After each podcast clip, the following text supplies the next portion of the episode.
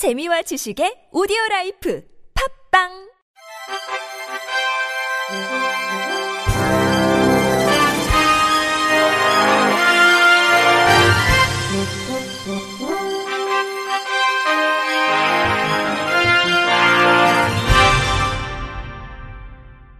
청취자 여러분 안녕하십니까? 2월 24일 월요일 KBIC 뉴스입니다. 보건복지부가 코로나19로 장애인이 자가 격리될 경우 일시적으로 24시간 활동 지원을 제공합니다. 보건복지부 장애인 서비스과는 자가 격리 발생 시 활동 지원 서비스 등 돌봄 공백을 최소화한다는 원칙을 담은 장애인 활동 지원 서비스 유지를 위한 개별 지침을 마련하고 각 지자체에 발송할 예정이라고 밝혔습니다. 복지부는 장애인이 자가격리 대상자가 될 경우 시도에 있는 격리시설 이동을 원칙으로 하며 각 격리시설에는 돌봄 서비스가 가능한 의료인과 사회복지사, 활동지원사 등이 배치돼 있다고 설명했습니다. 또 격리시설 이용이 어려워 자택에서 자가 격리할 경우에는 활동 지원을 최대 24시간까지 지원할 예정이지만 복지부 차원의 추가 지원이 아니라 각 시도의 긴급 지원 급여를 논의해 별도로 추가 지원할 예정이라고 덧붙였습니다. 활동 지원 이용이 어려울 경우엔 가족 친인척에 의한 서비스를 일시적으로 허용하며 이때 가족 친인척은 인근 활동 지원 기관에 활동 지원사 등록을 하고 격리 시설과 보건소, 의료기관 등을 통해 2시간 안전 교육 후 활동 지원을 한시적으로 제공하게 됩니다. 장애인과 함께 생활하던 가족과 동거인이 자가격리 대상자가 될 경우 복지부는 홀로 남게 될 장애인에 대해 보호자 일시부재 특별급여 20시간을 추가로 제공하고 부족한 경우 시도와 별도로 긴급지원급여를 협의할 예정입니다. 장애벽을 허무는 사람들 동서울 장애인 자립생활센터 원심회, 에이블업 등 4개 장애인 단체가 지난 18일 청와대 앞 분수대에서 기자회견을 열고 시각장애인과 청각장애인의 재난 및 감염병 안전 대책을 촉구했습니다.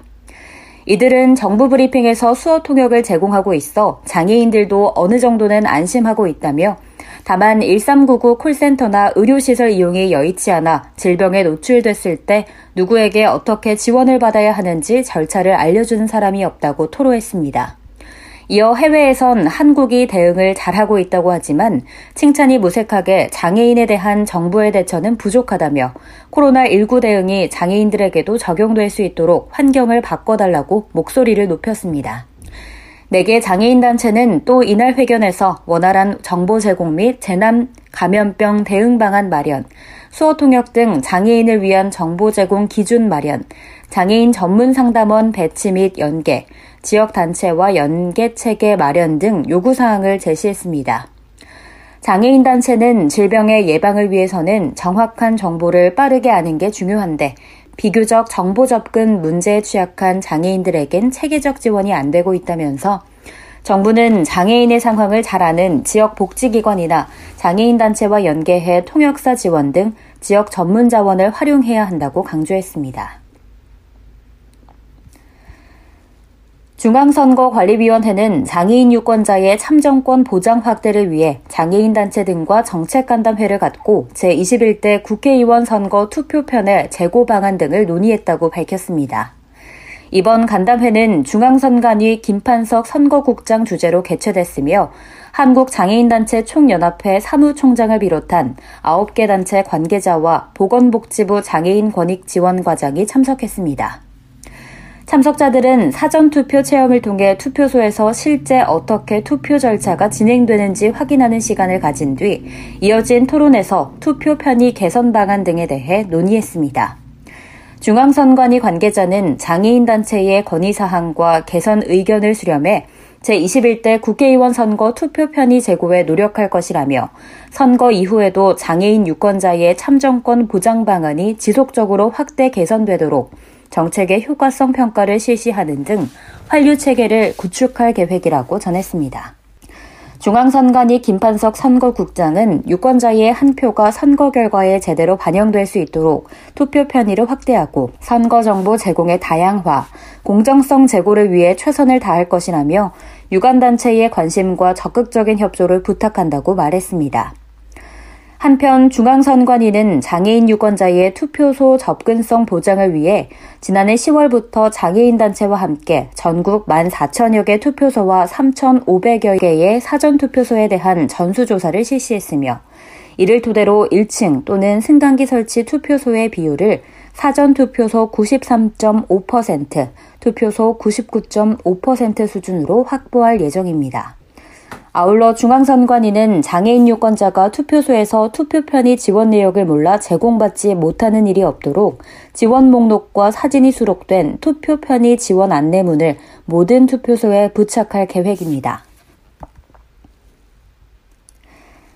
충청남도 시각장애인 복지관이 2020 장애가정 아동성장 모니터링 사업에 선정돼 멘티와 멘토를 모집합니다. 우체국 공익재단과 한국장애인 재활협회가 지원하는 이번 프로그램은 시각장애를 가진 조부모나 부모의 비장애 아동 7세에서 14세 멘티의 가정으로 대학생 멘토를 파견하는 사업입니다. 파견된 멘토는 건강검진과 건강관리, 매칭 입금 등 일상생활과 학습 지원, 교재비 지원 등 학교 생활 관리 및 영화, 나들이 체험 프로그램 1박 2일 캠프 등 문화활동을 지원할 계획입니다.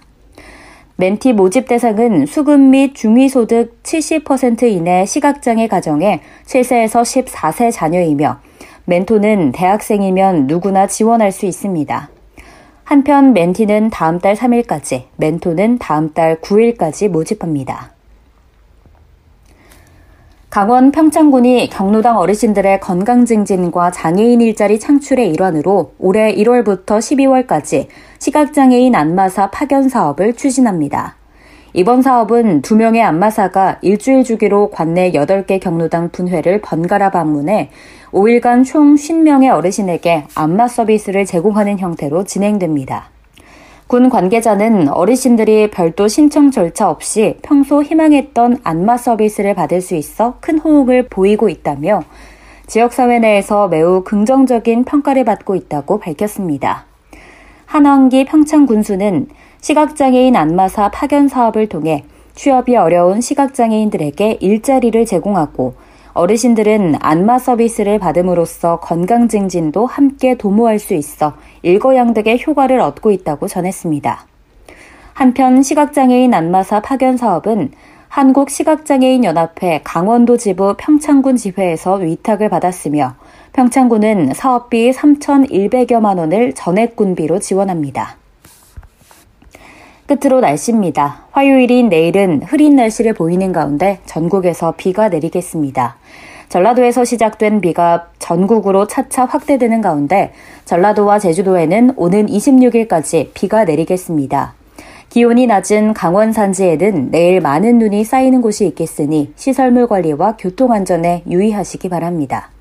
내일 아침 최저 기온은 4도에서 11도, 낮 최고 기온은 6도에서 16도로 예상됩니다. 이상으로 2월 24일 월요일 KBIC 뉴스를 마칩니다. 지금까지 제작의 류창동, 진행의 김예은이었습니다. 고맙습니다. KBIC.